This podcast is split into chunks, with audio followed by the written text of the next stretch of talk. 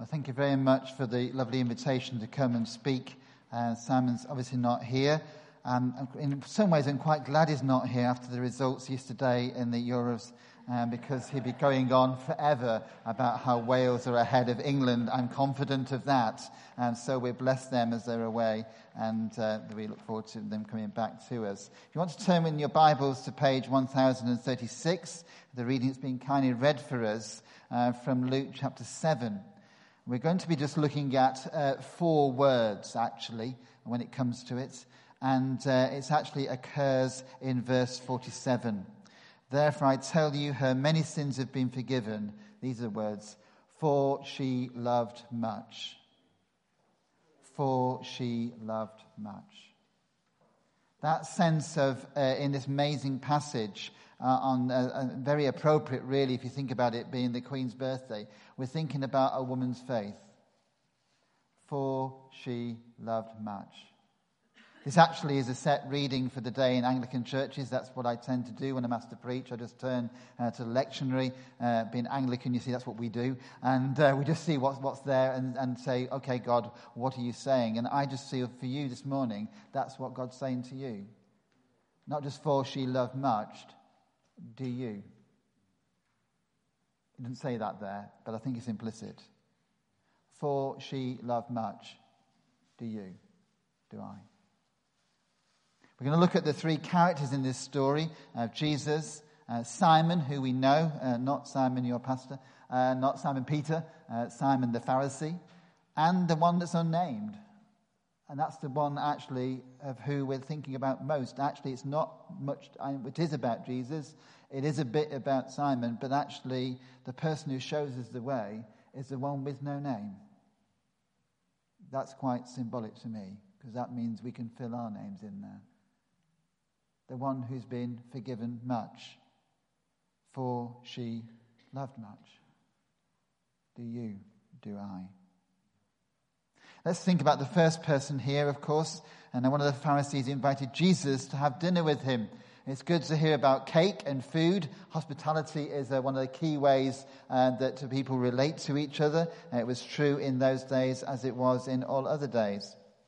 And Jesus, of course, uh, in this part of Luke, you're in Luke 7, uh, you're a good way into the passage, and Jesus is fulfilling his ministry as he goes out and about. He may well have been to the synagogue in the morning, some commentators suggest, and this is sort of like afterwards. You get invited back, and they're invited to go, and the Pharisee uh, invites him back, and he goes to this place for a meal. It's part of what he's called to do.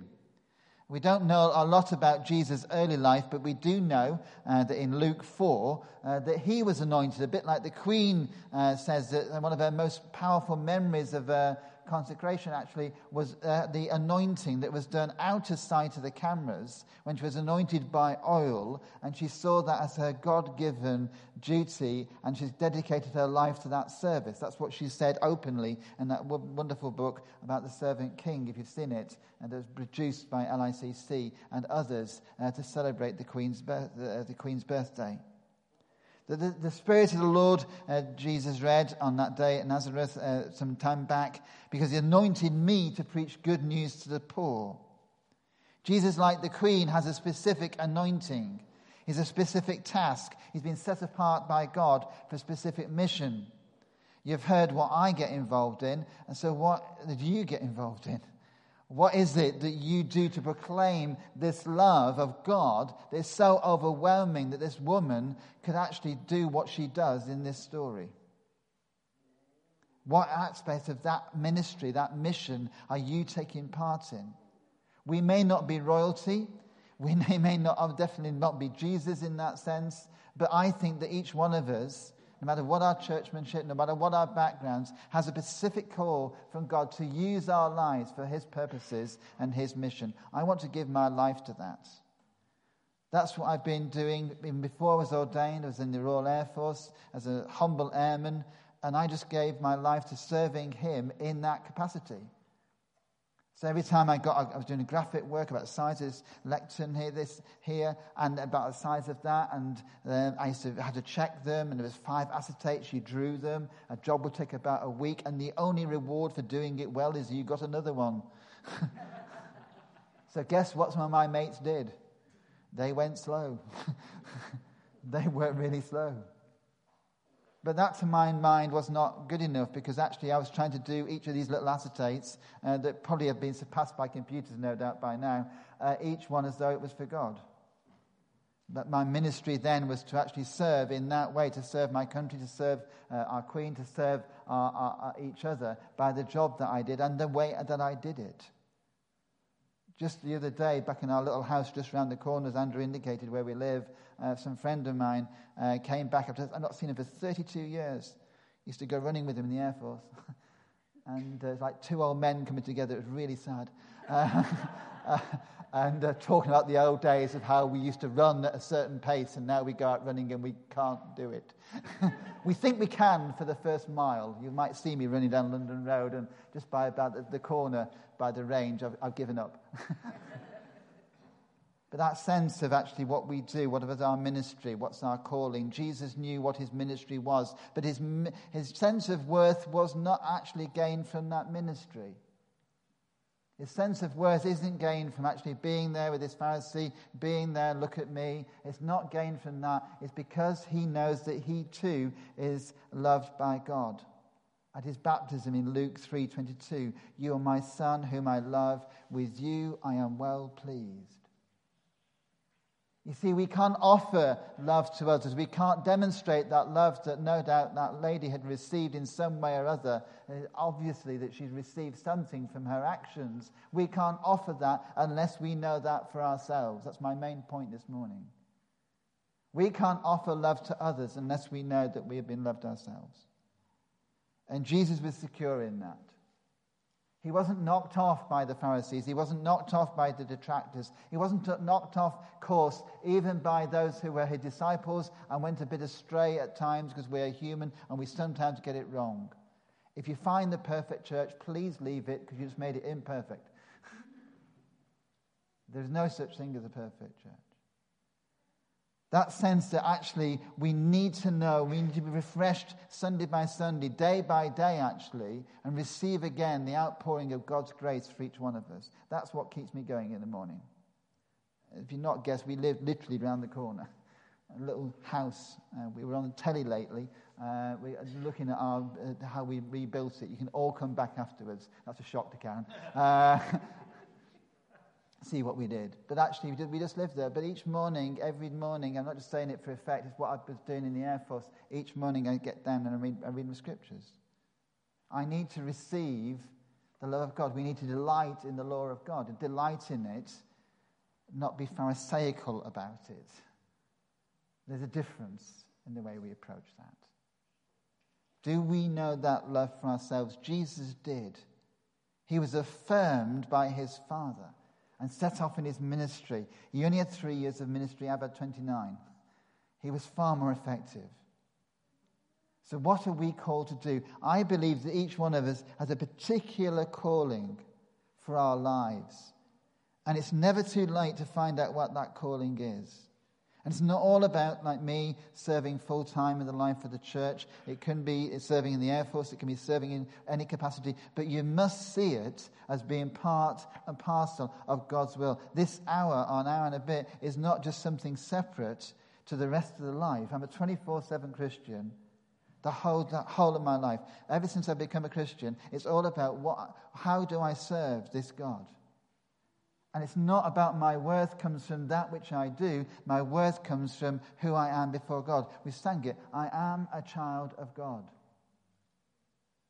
And Jesus himself needed to know that. That's why we're in this passage. He's been doing these tours in Galilee, he's been doing these tours around, and there's a particular interest in this Jesus.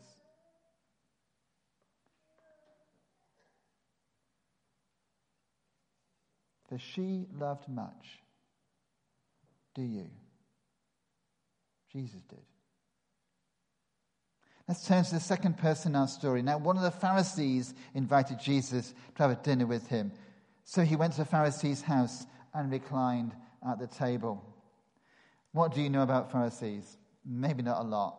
Usually in churches, you can hear a hidden boo going on because uh, that's where we've been brought up in the life of the church. Pharisees is bad, uh, bad, bad, bad.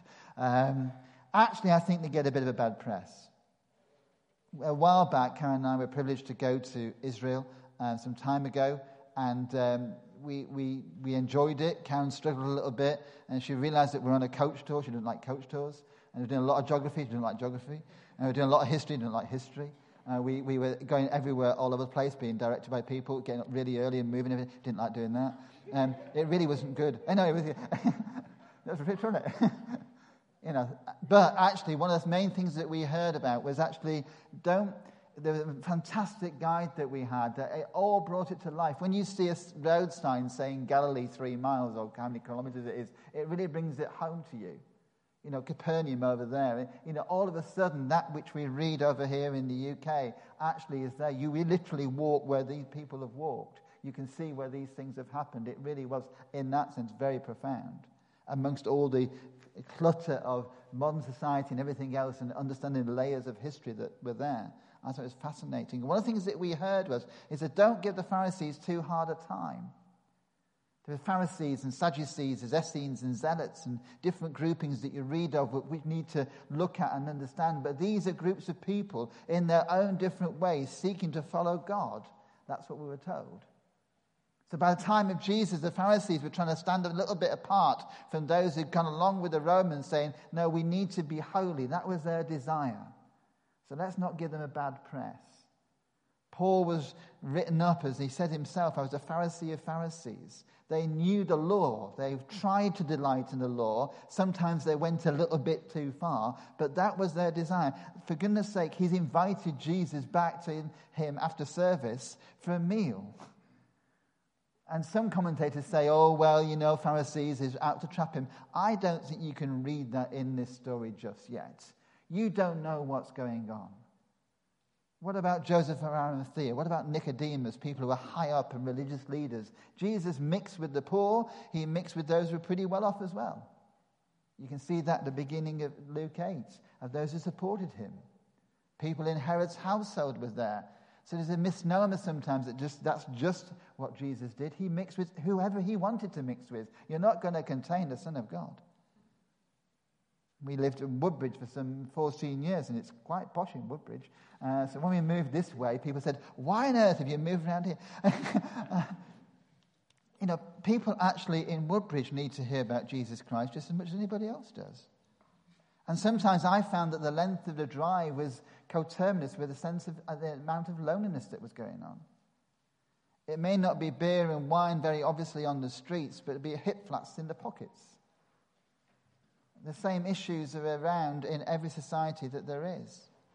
So let's not knock uh, this Pharisee of what's going on uh, for him. But we do know that there is a sense increasingly in Luke's gospel as we approach this time that the Pharisees are sort of seem to be testing Jesus out. And they gather around him in Luke 5:17, one day he was teaching Pharisees, teachers of the law, who had come from every village of Galilee, from Judea and Jerusalem, and they were sitting there. I've never read that before. Look it up, Luke 5, verse 17. They actually come from all over the place to hear what Jesus was saying. They were desperate, in a sense, interesting. But they had theological questions. Who can forgive sins but God alone? Is he actually blaspheming here? We're worried, we're concerned because we're concerned that the people of God might be led into unholy ways, and unholy ways leads into exile. And we don't want that to happen. We don't want people to miss out on the blessing that God's got for them. And in their view, that was the land, that was Israel, and they wanted it restored. So I think Pharisees can sometimes get a bit of a bad press.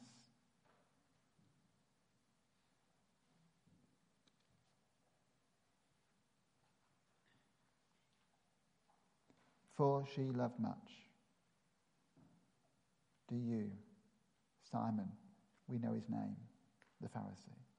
Let's find out. This woman comes and she's the third character in the story, and actually she's the chief character in the story in many respects. That sense that she comes and she comes with a great intent to be there. Notice the setup here a Pharisee, a righteous well respected person in the life of the synagogue possibly invites him back and Jesus, maybe he'd been the speaker, we don't know. Maybe he'd been the guest of honor, we don't know. Invites him back to the house. There they are, they recline, they lay, that's how they would do. So Jesus' feet at one end, and the, the, uh, like at the upper room, the closest were there. And this woman comes in. In those days, it was a public event. Very often you had a meal. Others would actually just perhaps come uninvited. But when she came, there would have been a stir in the room. People knew this woman. She described euphemistically as having lived a sinful life. Well, who hasn't? but that could be shorthand for being a prostitute. The jury's out on quite what it means, but it suggests she may be an adulterer. She's well known, anyway, shall we put it like that? And their heads would have turned, and Simon may well have been rather embarrassed. And he is going to be embarrassed even more because she brings with her an alabaster jar of perfume. Alabaster jar is probably uh, an expensive jar, not a cheap jar. This isn't just something from the pound shop. This is something from the posh shops, from Coes or wherever. This is, this is, this is that sort of jar. And when you break a jar open, your jar's gone because you break the top off and you pour it out. And normally in those days, you anoint the head. And she's just so overcome with emotion. She stands behind him at his feet, weeping. We're not told, the passage doesn't tell us here why she's weeping. We get a hint later on that she's clearly been forgiven much, but we don't know that incident. And some commentators suggest that surely she must have met Jesus earlier for him to later say, Your sins are forgiven, your face has healed you. So, what's the face? Where's the actual signing on bit? Has she been baptized uh, like you would do here? As she comes through the Anglican church, has she, what, what formula has she come through? We don't know, and Jesus doesn't care. but you can see her faith in, what, in her actions. And I've studied very carefully for you this morning, won't go through all of it, I've said very carefully, I can't find one other person until uh, uh, at, at, at this point that has come deliberately to Jesus to do something for him. Everyone else who comes to him wants something from him. She does something for him. The one other person I can suggest that might do it is actually Simon the Pharisee, who's invited him around for a meal. And we're not told why he does it. But she has deliberately, intentionally gone towards Jesus. She has, and she's overcome. She's come where she's, she's brought that jar with her. It's not just something she's found on the way, or she does. She has deliberately, intentionally brought that jar because she loves much. And she's overcome with emotion. Some of us find emotions a bit difficult, but she's overcome with emotion. Just at the sight of Jesus being there. Maybe she's aware of what's been going on inside her. That comes out in what Jesus' response is to Simon in particular. But Jesus does not address her to begin with. He just lets her do what she's going to do. Now we know there's another story very similar in Bethany in the other Gospels. Let's just leave that aside for a moment. Let's just treat this in itself in Luke here at this particular moment in time.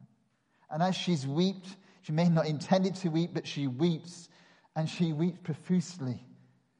And, and she, she just weeps, and then she lets her hair down, which was a real taboo thing to do, and she wipes the, the, her tears that are falling on his feet, and she wipes her, his, his feet uh, with her hair.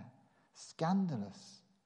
Some have suggested the alabaster jar of perfume may have been bought uh, because of the proceeds from uh, prostitution. We don't know, that's conjecture. It's certainly expensive. Where did she get it from? We don't know. But we do know that she did this. She intentionally brought that. She weeps. She wipes it, her, her, uh, his feet uh, with her hair. And, she, and, and, and then and she, she kisses him. And we know that she doesn't stop kissing. It's an ongoing kissing. The kissing of feet was a sign of respect. And this was really ultra embarrassing. Can you imagine this happening in your household? Imagine it happening here. It would just be, it, it just shock us. You know, and many of us, I suspect, are British. Many of us are from other places, but we don't do that sort of thing here. And they don't do that there either. A bit more expressive in their ways of being, but bit, very different. And she pours perfume over his feet, a rather different sort of anointing than the queen had, I suspect. And the key here is that Jesus just lets her do it. Why? For she loved much. That's why. That's what Jesus looks for in you and me. Our expression of love back to Him. And I think some of us have lost it. Somewhere along the way, somewhere during the week, we leak faith. it goes out of us.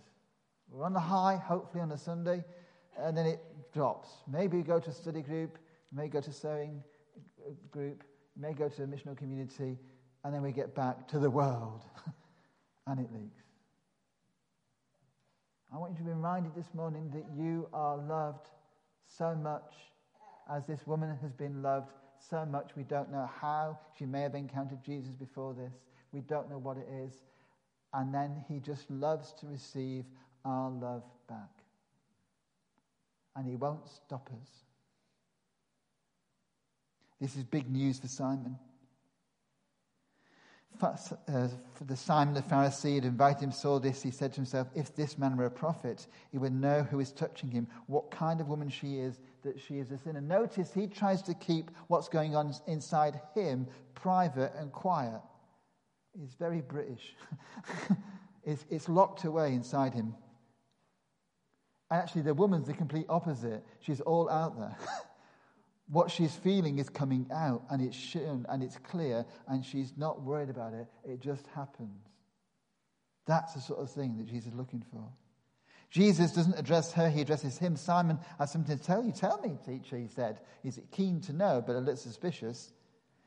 He tells him this story about this, these two people who owe, owe something. Now, which of, the, of them will love him more? Notice in the passage, in that little passage there, that neither had the ability to cancel the debts for themselves. It's freely cancelled. And you need to know that you're loved. And no matter what you've done or what I've done, it really has been cancelled. And sometimes some of us go back on ourselves and we think, actually, you know, we have become a Christian, we know something of God's love, we know something of His grace, but then over a period of time we get things a bit wrong, we get things, can we be forgiven again? And again and again? Well, yes. Yes. That's why in our tradition, we, there's always confession early on in the service. I had the radio on this morning. It was from Sandringham, from the Book of Common Prayer. And very early on in the, in, in the radio, in, in that service, I was brought upon it. It's very clear that you're a sinner. very clear. But very clear you're forgiven.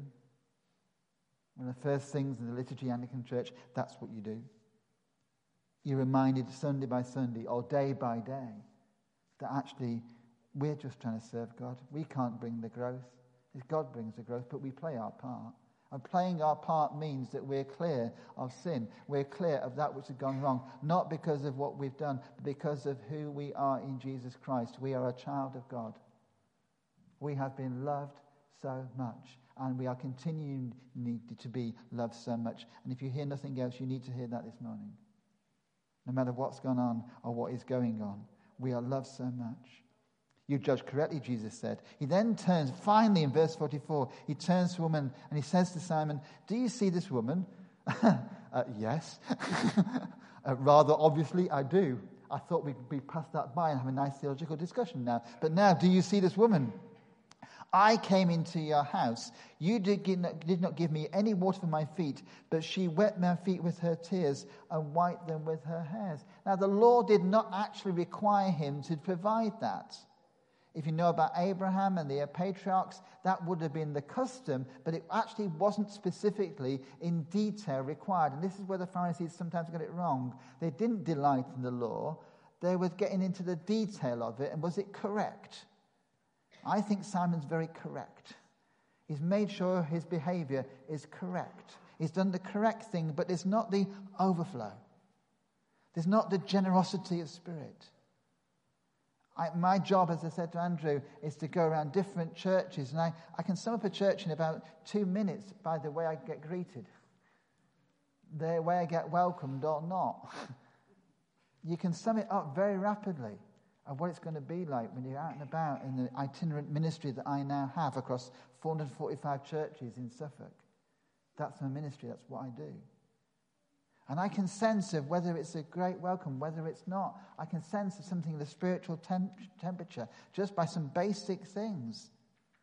And there was no water for him to wash the feet. That would have been quite a good thing to do. Wasn't necessary, wasn't required by the law, but it would have been a good, generous thing to do, and he didn't do it. These are very practical, down to earth. I'm a practical northerner. And they're very practical, down to earth things that show that we love Jesus. It's doing those little things that really matter, that really count. You did not give me a kiss, but this woman, from the time I entered, has not stopped kissing my feet. And that's a difficult one to think of a modern translation, eh, modern equivalent for, isn't it? We went to some friend's house last night, and um, uh, Shannon and Jane, who live over in Wickham Market now, used to be in Woodbridge, we know them well. And uh, first thing is the equivalent there is a hug. They're huggy people.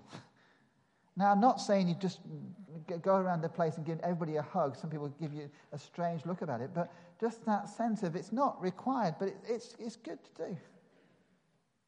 That's not quite the equivalent here, but and it's an incessant kissing of feet, the, the Greek suggested. It's not just a little bit, it's an incessant kissing of feet. You did not put oil on my head, but she has poured perfume on my feet. Again, it was not required that you offered that custom. It was dusty, it was dry, to have nice ointment on you, to freshen you up. Uh, do you want to use a cloakroom? Is that sort of a touch about it? It was, it was a good thing to do. It wasn't required, but, and Simon's just so correct. He just does to the letter of the law, but not the spirit of the law. That's the big problem with the Pharisees sometimes.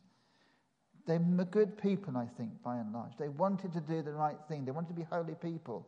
And Simon had at least invited this Jesus fellow, for whatever reason, back for a meal. So let's not discredit that. But actually, he had got it wrong in so many levels. And the inference is because he did not love much. Jesus never says that, notice. He just lets it hang there. Therefore, I tell you, Jesus says, her many sins. He's not hiding the fact of what her life is like. He could have said to Simon, and your many sins. Therefore, I tell you, her many sins have been forgiven, for she loved much. If I was Jesus, I couldn't have stopped myself and saying, Do you? He leaves it hanging. He's clever than me. He doesn't ask the direct question, but I'm asking that of myself and of all of us this morning. Do you?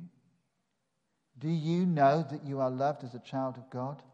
That your worth is not bound up in your ministry in the life of the church or in what you do in society or in who you are. We're going to be grandparents soon. It's going to be fantastic. You're meant to say, You can't possibly be. You're far too young to do that. Do say that to me as you leave, and you'll be rewarded in heaven. No, no, I didn't say that. Uh,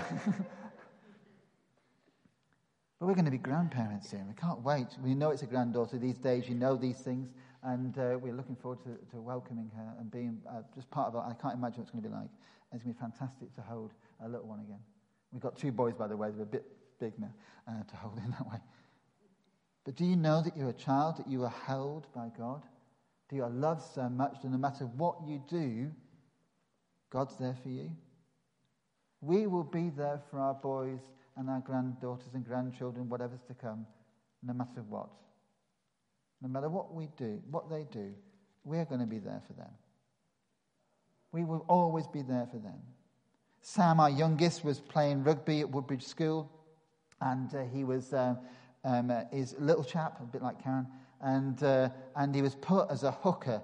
And uh, careful, I say that. And uh, he was in the scrum, and for those who don't know what they are, they, are the guys who hang between the two big chaps at the front and try and get the ball uh, legally, sort of, in the scrum uh, to, the, to, the, to the people at the back. Uh, don't worry about what it is. Anyway, he's a little chap, but in the midst of the big ones. And that's what he was doing. And he was playing rugby. And I was with, uh, it was a Wednesday afternoon, and one of the delights of being a vicar is you can wander off from time to time from what you do and uh, go and see your son play. And so I did. At the school. He was playing rugby, and the uh, lovely um, headmaster's wife uh, is a Christian. I was sat stood next to her on the touchline, uh, talking, but also keeping one eye on the game. And keeping that one eye on the game, I could see Sam uh, get hold of the ball. Remember, little chap, followed by these big burly chaps. And uh, he's got the ball, he's quite tricky, quite quick, and ran up the wing with the ball, twisting in and out. And I forgot for a moment that I was with uh, the headmaster's wife, uh, lovely lady. And uh, I just suddenly let out this bellow Go on, Sam! Go on, my son! She. God looks at you this morning and says the same thing. Go on, my son. Go on, my daughter. You are loved so much. I want to receive that love way back. We need to know that. I don't think Simon knew that. But this lady did. for she loved so much. And our ministry is the same as Jesus, is to offer that love. That forgiveness of sins is for all people. I cringe sometimes in churches how we talk of people out there who are the sinners. I sometimes cringe about it. We use words about the lost. Well, we're all lost in one respect. We're all children of God. Just some people just don't know it yet. That's what we do.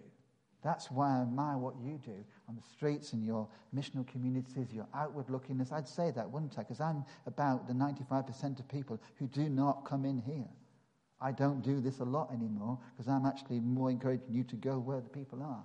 But I want to encourage you this morning to receive that love of God that you know for yourselves so you can, in turn, in your places of work and in your places of being, be alongside those people who are notorious, those people other people will shun, those people other people will ignore.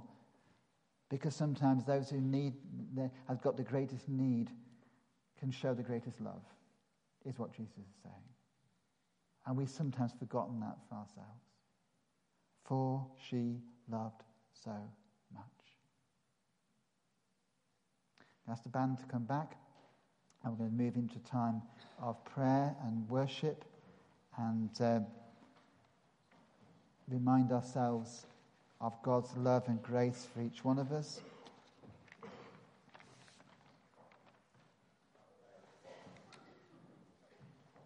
I'd ask you to stand if you would.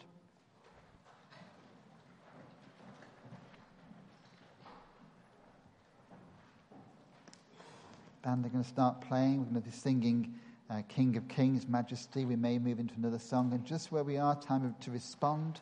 We're just going to receive again something of God's love for each one of us, where we are as we sing. And there's opportunity for prayer ministry uh, here at the front. If you want to receive that fresh anointing uh, of God's love for you, in order that you might show that love to other people, then, then please feel free uh, to come forward. Let's sing King of Kings, Majesty.